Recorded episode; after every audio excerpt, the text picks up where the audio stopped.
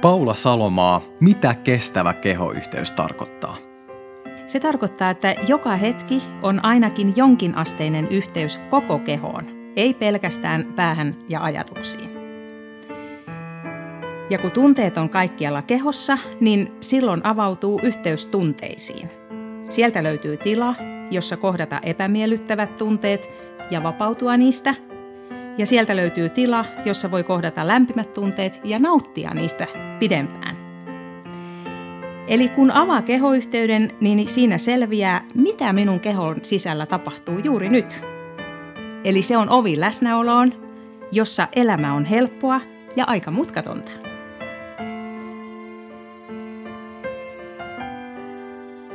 Kuuntelet Kestävä kehoyhteys podcastia, jossa laitetaan stoppi ahdistukselle ja stressille oman kehoyhteyden avulla. Mä oon Valtteri Lehtinen ja itsekin Kestävä kehoyhteysmenetelmän treenaaja. Oppaana meillä on kognitiotieteen ammattilainen Paula Salomaa, menetelmän kehittäjä ja pitkän linjan kouluttaja. Nyt on aika sisäiselle muutokselle, kestävälle kehoyhteydelle – Tässä jaksossa me esitellään menetelmän ydin eli kehoyhteyden kolme tasoa. Mutta sitä ennen Paula, minkä takia kestävä kehoyhteys ylipäänsä katoaa niin helposti ja mitä ongelmia siitä saattaa seurata?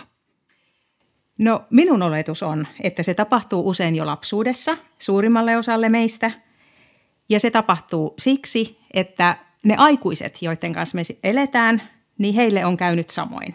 Se on tietysti tiedostamatonta – ja toinen oletus on se, että kun ajatukset on päässä ja tunteet kaikkialla kehossa ja ajattelu on niin kiehtovaa, se on tärkeää, niin me mennään sinne päähän ja keskitytään sinne ja se tarkkaavaisuus suunnataan lähinnä sinne päähän. Unohdetaan tulla sieltä pois. Unohdetaan tulla ja sitten ehkä myös tämmöinen tilanne, että kun on tunne kipua, niin sitä paetaan sinne päähän. Eli, eli ei oikein osata kohdata niitä tunteita, niin sitten ajatellaan ja se tunne unohtuu, se jää sivuun, sehän ei sieltä katoa minnekään, se latautuu. Siitä puhutaan myöhemmin, mutta äh, sitten se, että mikä ongelma siitä tulee, on se, että me voidaan joutua tai joudutaan helposti ainakin ahdistavaan ajatuskierteeseen. Eli, eli siihen tulee se tunne mukaan ja toiseksi vielä se, että tulee alttius niin sanotulle tunneperäisille ongelmille, esimerkiksi stressille, riippuvuuksille, itsehillintäongelmiin ja vaikka ihmissuhdeongelmillekin. Ja stressiä, riippuvuuksia, ihmissuhdeongelmia tuskin kukaan meistä erityisemmin kaipaa. Ja siitä tässä podcastissakin onkin kyse, että miten niistä päästään eroon. Niin tiivistätkö Paula vielä, että mitä hyötyä sitten on palaamisesta tähän kestävään kehoyhteyteen? Niin, kun keho ja mieli alkaa kommunikoida, niin siitä seuraa kehon ja mielen hyvinvointia yksinkertaisesti. Ja, ja ahdistava ajatuskierteen ja stressin tilalle tulee iloa ja terveyttä ja lisäksi vielä syvempi ja aidompi yhteys muihin. Eli tosi isoja asioita, isoja lupauksia, mutta se on niin keskeinen asia oman hyvinvoinnin kannalta se kehon, kehoyhteyden avaaminen.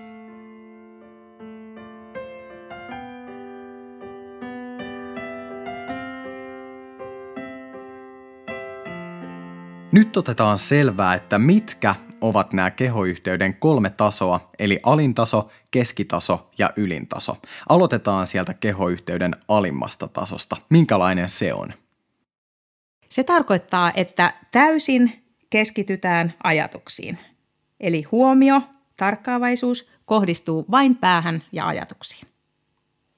Ja tämä voi olla pitkään jatkuessaan aika haitallista siellä omissa ajatuksissa pyöriminen. Minkä takia se on haitallista, tämä alintaso? No tauoton ajattelu, se on jatkuva tekemisen tila. Se on stressaavaa. Pahimmassa tapauksessa voi johtaa tietysti uupumukseen. Ja siitähän meille antaa keho ja mieli viestejä. Ja esimerkiksi vatsakipu tai migreeni voi olla seurauksena tästä – ja jos puhutaan mielenoireilusta, niin jos siitä ottaa vaikka kaksi ääripäätä, niin masennukseen alttius. Tai toinen ääripää on se, että on hyvin matala ärsyyntymiskynnys. Eli mieleen vaikuttaa se, että ollaan pelkästään siellä päässä. Toinen asia on se, että, että siinä on keskiössä menneisyys ja tulevaisuus. Eli ei ole tilaa nykyhetkelle ja kaikkihan meistä tietää, että menneille asioille ei voi enää mitään ja tuleville ei voi vielä mitään. Eli me mm-hmm. pystytään vaan vaikuttamaan siihen, mitä tapahtuu tässä ja nyt. Niin se nykyhetki siinä sitten jää, jää sivuun. Ja nyt haluan sanoa kyllä sen, että en yhtään vähättele ajattelua. Eli ajatteluhan on arvokas ja välttämätön työväline joka päivä. Ja myös ajattelemalla saa nautinnollisia oivalluksia, ratkaistaan ongelmia. Tarkoitan vaan sitä, että siihen rinnalle pitäisi avata se kehoyhteys ja huomioida ne tunteet myös. Koska se ongelma tässä ajattelussa, jos aina huomio on päässä ja ajatuksissa, kun jää sinne ajatuskoukkuun, niin siitä voi seurata jopa ajatusriippuvuus. Tämä onkin mielenkiintoista, koska mun on pakko heti tunnustaa kärkeen, että sorrun juuri tänne alimmalle tasolle ainakin tällä hetkellä elämässäni. Ja toivonkin, että tästä mennään nyt Paula sun kanssa ylöspäin ja kohti Nimenomaan. seuraavia tasoja, mutta sorrun nimenomaan tuohon liialliseen ajatteluun, jatkuvaan sellaiseen ja tunnistan kyllä ton, että se hengästyttää. Joo. Mulla on välillä ihan semmoinen niin kuin henkisesti hengästynyt olo, kun ajatuksia on liikaa. Ne poukkoilee, niihin ei välttämättä saa tarrattua, niitä ei saa käsiteltyä ja se stressaa ja väsyttääkin. Kyllä. Ja tavallaan kiinnostava kuulla toi, että, että voi olla myös riippuvainen ajatuksista. Eli riippuvuuden tunnusmerkkihän Joo. on se, että sitä ei voi lopettaa. Kyllä. Edes hetkeksi. Eli tässä, kuten kaikissa muissakin riippuvuutta aiheuttavissa tekemisissä, niin kohtuus. Ajatellakin täytyy osata kohtuudella. Kyllä, ja silloin se on nautinnollista, kun se Joo. vuorottelee sitten pysähtymisen ja tunteisiin keskittymisen ja muun välillä. Että... Ja tämä on mulle uusi juttu, tämmöinen näkökulma. Harvemmin on tullut ajateltua, että, että tota, että liiallinen ajattelu voisi olla pahitteeksi. Eli tässä tapauksessa täytyy siis osata itse kontrolloida vähän mieltään, lopettaa se tahaton ja tauoton ajattelu. Miten se on mahdollista, Paula? Niin, sen voi opetella niin kuin minkä, minkä tahansa uuden taidon, eli avaamalla tietoisesti yhteyden mielen ja kehon välille. Voisi sanoa, että asuttamalla koko kehon, eikä pelkästään päätä, ja juurtumalla siihen kehoon niin kuin puhuttiin, että kestävä kehoyhteys tarkoittaa sitä, että se ei täysin katkea ollenkaan koko valvellaolo aikana. Ja tämä koko podcast keskittyy tähän. Eli tästä jatkuu kovasti keskustelua, että ja voin sanoa näin, että, että vähitellen siitä tulee semmoinen luonnollinen olotila, ihan niin kuin tanssiaskelten opettelu. Aluksi täytyy laskea askelia – tarkkailla hyvin, tar- että, että se menee askelkuvioiden mukaisesti, mutta kun on harjoitellut tarpeeksi, niin sujuva tanssi kevein askelin, eikä enää tarvi miettiä sitä, siitä tulee ihan luonnollista. Niin tästäkin tulee luonnollista, että se nyt tuntuu tosi hankalalta, mutta sen kuuluisi tulla luonnolliseksi olotilaksi, että me ollaan sekä kehossa että siellä päässä. Onhan pääkin kehoa, mutta että siellä ajatuksissa – miten, pystyykö sitten mitenkään yhdellä lauseella sanomaankaan, kun kerroit, että täytyy avata se portti sinne kehoon tai yhteys. Miten semmoisen voi tehdä? No se tässä selviää tässä podcastissa. Hyvänä ja, koukkuna. ja ehkä jo tässä jaksossakin puhutaan siitä jonkun verran, mutta tavoite on tosiaan, että siitä tulisi luonnollinen olotila. Ja, ja joillakin se on luonnollinen olotila, ihan varmaan – ja se voi olla, että he ei tiedostakaan sitä. Eli he kuvittelee, että muutkin on koko ajan koko, koko keholla olemassa. Eli, eli ei se varmaan ihan poissuljettu ole, että ei ihmiset, osa ihmisistä pystyisi olemaan kehoyhteydessä. Mutta arvelen, että suurin osa on kadottanut yhteyden kehonsa. Ja tämän podcastin avulla selviää, kuka kuuluu tähän joukkoon ja kuka siihen toiseen joukkoon.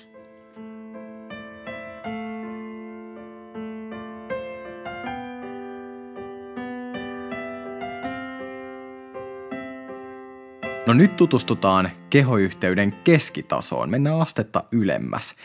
Öö, tiedän, että nyt ollaan siis jo lähempänä omaa luonnollista olotilaa, mutta mitä sä Paula kuvailisit tätä kehoyhteyden keskitasoa?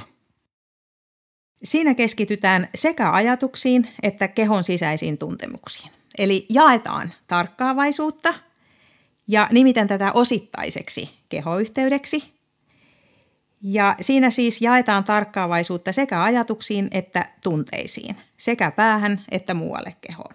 Eli opetellaan jakamaan huomiota. Ja nyt kun kysyt, että miten se tapahtuu, niin esimerkiksi nyt kun istut tässä, niin huomaat oman hengityksen. Puhut ja huomaat oman hengityksen, niin se on oikeastaan helpoin linkki sinne kehoon, päästä alaspäin. Ja toinen voisi olla tämmöinen kokeilu, että suuntaat huomion mahdollisimman kauas päästä, eli omiin jalkapohjiin. Huomio on nyt siellä. Tunnetko siellä jotain? Tuntuu, no nyt kun, nyt kun suuntaan ajatuksen sinne, niin tuntuu jonkinlaista kihelmöintiä tai jotain pistelyä. Jotain tai tunteen tämmöistä. suuntaat Joo. myös. Joo, hyvä. Eli jos siellä ei tunnu kihelmöintiä, niin se voisi olla merkki siitä, että keho ja tunneyhteys on aika heikko. Ja elät aika lailla pään sisäistä elämää, mutta se on merkki siitä, että jos siellä tuntuu jotain, niin, niin pystyt siirtämään huomiota ja tunnistamaan. Eli se kihelmöintihän tuntuu siellä koko ajan, mutta sä tunnet sen vasta, kun siirrät sinne huomioon. Tämä on hyvin mielenkiintoinen ja kiva konkreettinen esimerkki. Niin. Joo, niin. tähän, tähän mä lähden. Samalla lailla ne tunteetkin on siellä koko ajan, mutta jos me ollaan päässä, niin se kaikki menee ohi. Eli, eli kun me siirretään se huomio sinne, tarkkaavaisuus, niin me huomataan se. Okei, täällä on elämää täällä kehossa, täällä on tunteita, täällä tapahtuu monenlaista. Eli nyt tästä lähtien, sovitaanko Valtteri, että puhelomassa huomataan sivusta seuraten niin kuin joko hengitys tai se kihelmöinti siellä jalkapohjissa? Me otetaan se heti tavoitteeksi, yhdessä kuulijan kanssa. No mitä, mitä muuta voi tehdä tämä osittaisen kehoyhteyden tasolla kuin puhua? nyt kun ollaan osittaisessa kehoyhteydessä? Mitä tahansa fyysistä tai henkistä toimintaa, jossa tarvitaan ajattelua. Eli voit lukea, laskea, kirjoittaa, suunnitella, piirtää, tehdä käsitöitä, säveltää musiikkia. Lista on loputon. Niin, kunhan vaan osaa jakaa nimenomaan se huomioon. Niin, ja se luovuus tulee siitä kehoyhteydestä mukaan siihen tekemiseen, että, että luovan työntekijöillä tämä on todella tärkeä. Joo, keskittymistä vaativa juttu myös. Niin, se on tavallaan työskentelyä koko keholla. Joo, nimenomaan. Kuinka, ta, kuinka vahva tällaisen osittaisen kehoyhteyden tulisi olla?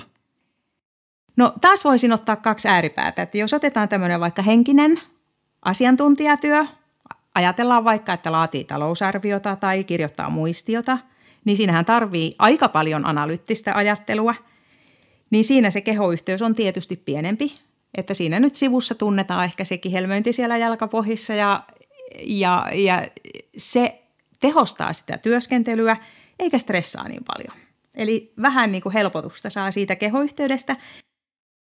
Ja sitten jos otetaan toinen esimerkki, tämmöinen ruumiillinen työ – mm, maalataan seiniä, kokkaillaan keittiössä esimerkiksi, niin silloin voi aika vaan fiilistellä, olla aika lailla yhteydessä tunteisiin. No, reseptiä täytyy ehkä vähän vilkaista, kaikkia ei tarvitse paljon ajatellakaan. Että... silloinkin voi tuntea kihelmöinnin jalkapohjissa.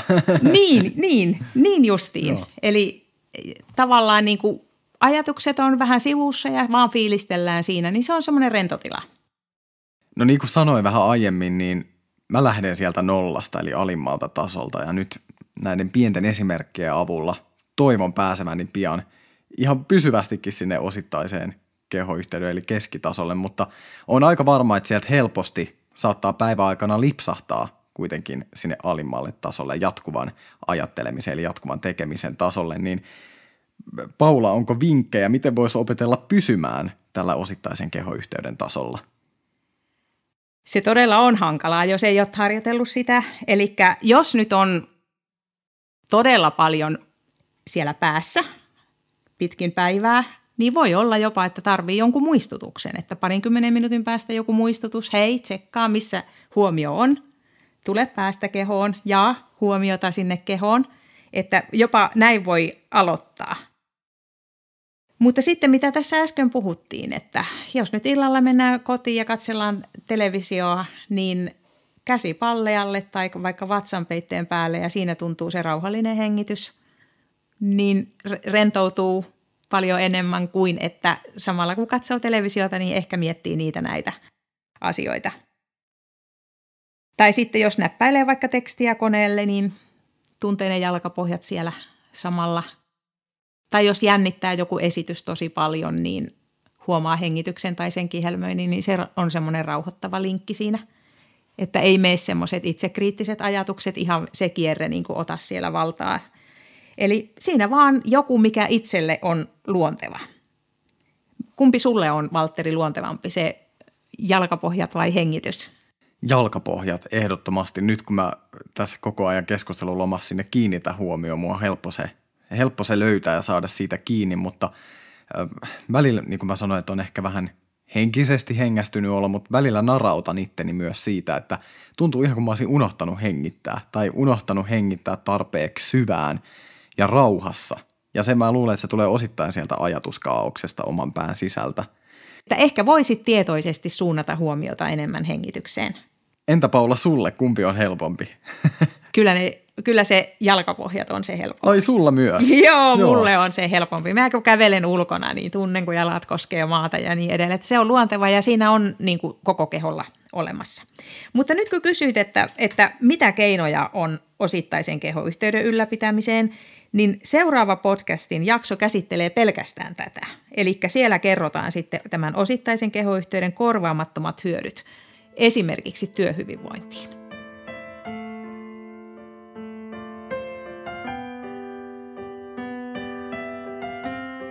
Vielä on jäljellä se kolmas, eli kehoyhteyden ylintaso. Minkälainen on tämä ylintaso? Siinä keskitytään pelkästään kehon sisäisiin tuntemuksiin. Eli ajatukset päässä jätetään huomiotta – ja keskitytään sitten tuntemaan vaikkapa se hengitys tai kihelmöinti tai sitten joku vaikka sormenpäät tai jotkut taitavimmat tuntee sen energian koko kehossa, koska koko kehohan on elävä, niin siellä on sitä, sitä väreilyä joka paikassa. Ja sitten jos otetaan esimerkiksi jalkapohjat, kun meille se on se tutumpi tai helpompi, niin sitten kun siirtää koko tarkkaavaisuuden jalkapohjiin ja siellä alkaa kuumottaa ihan niin kuin ne olisi tulessa, niin se on kyllä sitten merkki jo siitä, että tarkkaavaisuus ja kyky läsnäoloon on erinomainen. No, jos sille keskitasollekin pääseminen, varsinkin täältä alimmalta tasolta, on ajoittain haastavaa, niin onko tälle ylimmälle tasolle sitten vielä vaikeampaa päästä? Se on monille päinvastoin helpompaa. Mutta voin sanoa näin, että ilman harjoittelua niin myös tämä on todella vaikeaa. Eli tärkeä asia elämässä, helppo teoriassa, mutta kyllä se vaatii harjoittelua. Että ehkä se tuhat toistoa voisi olla se, että alkaa olla jo aika hyvä tässä asiassa. Siksi kannattaa aloittaa jo tänään. Ja ajatella, että esimerkiksi lapsiltahan jatkuvasti päivittäin vaaditaan keskittymistä, rauhallisuutta, tarkkaavaisuutta – mutta me lapsuuden jälkeen unohdetaan, miten keskittyä. Eli se, niin kuin sanoit, se on meiltä se luontainen kyky ja luontainen olotila on kadonnut. Niin eikö tunnu hullulta, että lapsilta vaaditaan tämmöisiä aivan niin kuin järjettömän isoja asioita, joita he, joihin heillä ei ole välttämättä työkaluja. Miten keskittyä, miten rauhoittua, miten löytää kehoyhteys, jos on meille aikuisillekin haastavaa. Niin, ainakin se, joka on jo irtaantunut siitä kehoyhteydestä. Eli me sanotaan monesti vaikka koulukiusaajalle voisi sanoa näin, että rauhoita mieles ennen kuin alat kiivastua, mutta se tietohan ei auta, jos hän ei tiedä, miten mieli rauhoitetaan. Just näin. Niin, eli se on taito, jota pitää harjoitella ja se ei pelkällä tiedolla ei niin kuin pitkälle pääse tässä, että nimenomaan siitä on kysymys, että pystyy rauhoittamaan ja, ja kohtaamaan ne tunteet, koska ne ottaa vallan, jos ne ohitetaan. Älyttömän tärkeä juttu. On. No mitä voi sitten täällä kehoyhteyden ylimmällä tasolla tehdä? Vai vaatiiko se sen, että ollaan vaan liikkumatta silmät kiinni makuasennossa? No niinkin voi olla, jos haluaa pysähtyä ja levätä, mutta ei missään nimessä pelkästään niin. Ja tässä tuleekin se uusi asia. että pystyy tekemään monia arkiaskareita, peseydyt, syöt, kävelet, kuntoilet yksin. Mutta jos sulla on seuraa, niin osittainen kehoyhteys, koska sä keskustelet silloin niin kuin me tässä, Aivan. niin silloin on osittainen kehoyhteys, mutta nimenomaan voi, tämä on semmoinen akkujen lataamisen tila, jossa ajattelun tilalle tulevat aistit, eli tieto välittyy sieltä aistien kautta. Voimavarat kasvavat, kun saa sen täyden kehoyhteyden, jos vertaat esimerkiksi siihen, että kun teet näitä arkiaskareita, niin semmoinen joku katkera ajatushyrrä siellä mielessä pyörii menneisyyteen liittyvä, mitä joku teki joskus. Taikka sitten voi olla tietysti myös tämmöinen innostava asia, jota odottaa – niin silloinkin se läsnäolo helposti katoaa. Että tämmöinen umpirakastunut, niin sanotaan, että, että hän on pääpilvissä, niin se viittaa selvästi tähän, että ei ole ihan tässä hetkessä, että hän on siellä tulevaisuuden mahtavissa, kun taas kohtaa sen ihanan ihmisen. Joo. Toinkin itse asiassa uusi ajatus myös toi, että joku äm, innostava ja hyvä juttu voikin olla myös tavallaan negatiivinen siinä kehoyhteyden saavuttamisessa. Niin, tai siinä, että ei toinen saa yhteyttä, koska hän niin. vaan hymyilee ja hän on niissä ihanissa ruusunpunaisissa ajatuksissaan niin, siellä, niin kyllä. niin ei hän ole kovin kontaktissa niihin ihmisiin, jotka on niin fyysisesti tässä ja nyt. Joo, että jos monesti ajattelisi ennemminkin, että negatiiviset ajatukset tai asiat saattaa, saattaa olla siinä esteenä, mutta myös se positiivinen kokemus. Niin, kyllä tai tilanne. Siinä odotetaan sitä jotain, että taas mennään tulevaisuuteen tai se katkera ajatushyrrä, niin se viittaa menneisyyteen, mistä puhuinkin. Mutta ydinasia tässä on se, että voitko valita, että keskitytkö ajattelemaan vai keskitytkö aistien välittämään tietoon ja tunteisiin. Ja sitä ei voi valita, jos ei ole treenannut tätä kehoyhteyttä. Todennäköisesti ainakaan. Miten täällä kehoyhteyden ylimmällä tasolla voisit oppia pysyttelemään. Hei Valtteri, pieni muistutut tässä välissä. Mm-hmm. Mm? Onko, öö, pysyttelethän nyt tällä hetkellä – osittaisen kehoyhteyden tasolla. No nyt taas kun muistutit, niin pysyttelen. nyt mä muistin taas ajatella jalkapohjia. Eli se unohtuu. Se unohtuu. No niin, Joo. annetaan anteeksi. Eli vaan uudestaan seuraavan kerran ja niin edelleen. Joo, tämän kerran. Hyvä, mutta kysy, ei, ei haittaa, se on harjoittelua ja näin tapahtuu, tulee tapahtumaan moneen kertaan. Mutta tuota kysyt, että miten pysytellään tällä mm. ylimmän kehoyhteyden tasolla, niin n- nyt tässä tulee mukaan tämmöinen uusi tekijä, jota nimitän havaitsijaksi. Jotkut sanoo sitä itsetarkkailuksi, mutta se on aika aktiivinen termi mulle, että mä puhun niin havaitsijasta. Että sä alat vähän niin ulkopuolisena seuraa omia ajatuksia ja tunteita. Ja toteat jotenkin tai huomaat, havaitset, että okei, päässä pyörii tämä ajatus, minun päässä on tämä ajatus ja minun kehossa on tämä tunne et ehkä sanokaan, että olen vihainen, vaan sanot, että minussa on vihaa. Ikään kuin ulkopuolisesta näkökulmasta, että et niin kuin ihan mene mukaan siihen ja samastu siihen vihaan. Joo. Eli kun havaitset ajattelevasi, niin sitten palat kehoon. Ja teet tätä aina uudelleen ja uudelleen. Joku sanoo tätä hissiharjoitukseksi. Se on ihan kuvaava nimi sille. Ja kun koko tarkkaavaisuus on kehossa, niin silloinhan meillä on yhteys aisteihin, koska aistit on siellä kehossa. Ja sitä sanotaan silloin tietoiseksi tekemiseksi. Jos otetaan esimerkiksi syöminen, niin tietoista syömistä on se, että keskittyy aisteihin, huomaa ruoan ulkonäön, tuoksun, maun, kuulee puraisun äänen, miten se tuntuu suussa, kun ruoan rakenne muuttuu, ja saa tästä niin lisänautintoa. Eli keskittyy syömiseen silloin, kun on syömässä. Toi on juuri se, mistä mä haaveilen, koska mä oon yleensä se tyyppi, joka, joka tota nostaa jo haarukkaa tänne huulille, kun edellinen satsi on vielä nielasematta ja ei päinvastoin. Mutta toi kuulostaa taivaalliselta. Niin, Oikein ajattele, jos haluat lisää nautintoa, niin ota aistit siihen mukaan ja, ja sehän vaatii, että kaikki tehtäisiin vähän hitaammin että tulee tietoa ja tunteita aistien kautta. Jos hotkaset ruoan, niin se tietokin jäi saamatta ehkä, että se mm. oli vähän pilaantunutta tai homeessa se ruoka. Jos sä näin maistelet, niin kyllä äkkiä tunnistaa, että hei, pois tämä. että se ei ole pelkkää tunnetta, vaan myös tietoa voi tulla. Mutta tähän liittyy myös se, että, että ne tunteetkin, kun hitaasti toimitaan, niin ehtii tunnistaa.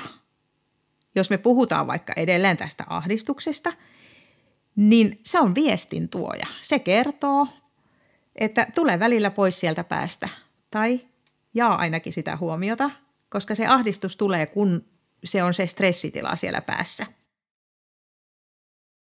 Ja se on ihan eri tilanne kuin esimerkiksi, että paetaan ahdistusta riippuvuuksiin johonkin aineeseen tai tekemiseen. Ja olet varmaan kuullut tämmöisestä kuin tunnesyönti. Kyllä. Niin, Joo. niin siinä niin kuin ahdistaa, niin sitten ruualla sitten saadaan hetkeksi mielihyvää. Mutta se johtaakin vähän ongelmiin tietysti sen jälkeen.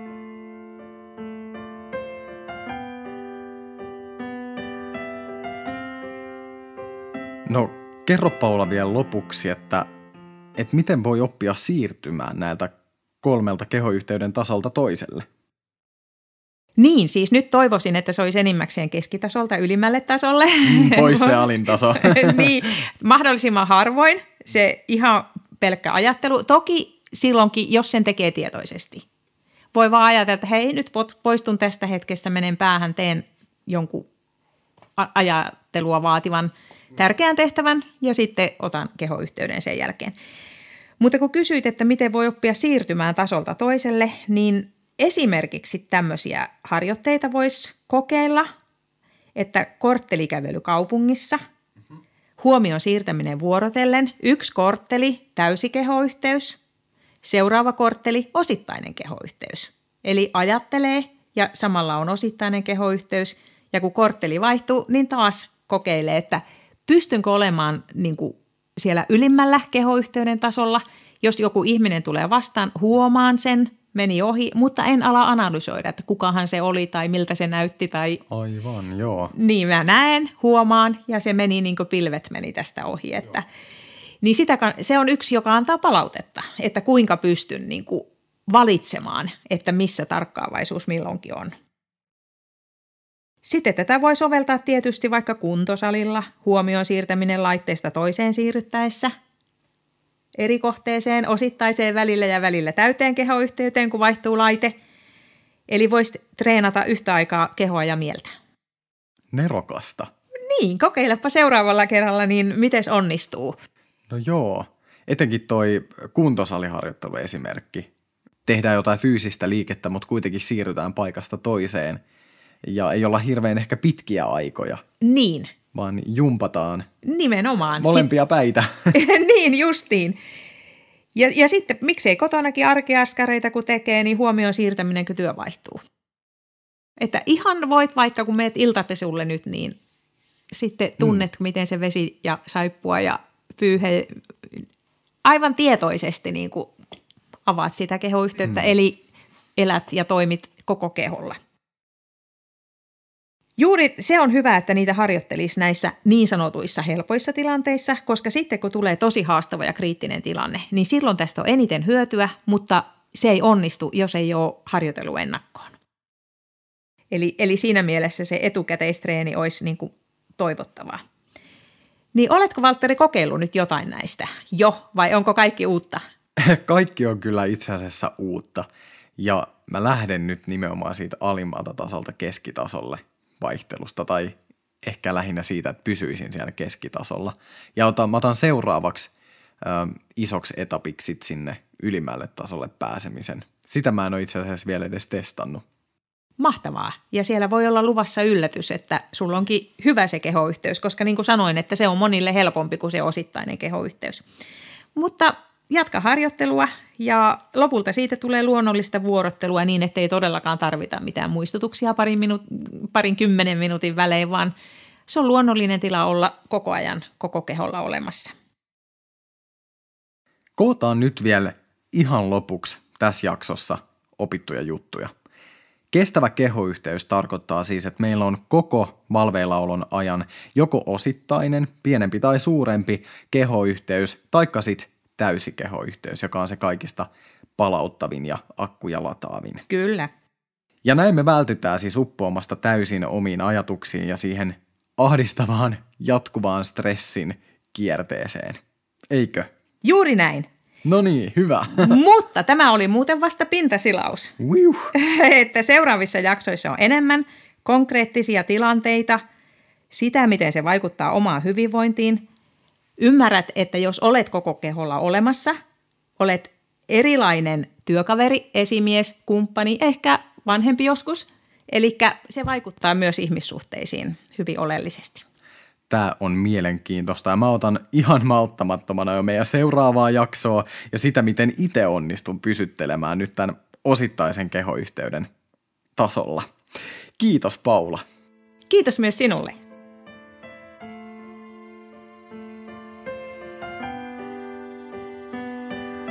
Kuuntelit Kestävä kehoyhteys-podcastia. Sen tavoitteena on auttaa juuri sinua avaamaan ja pitämään yllä yhteyttä kehon ja mielen välillä ja saada sitä kautta helpotusta ja iloa elämään.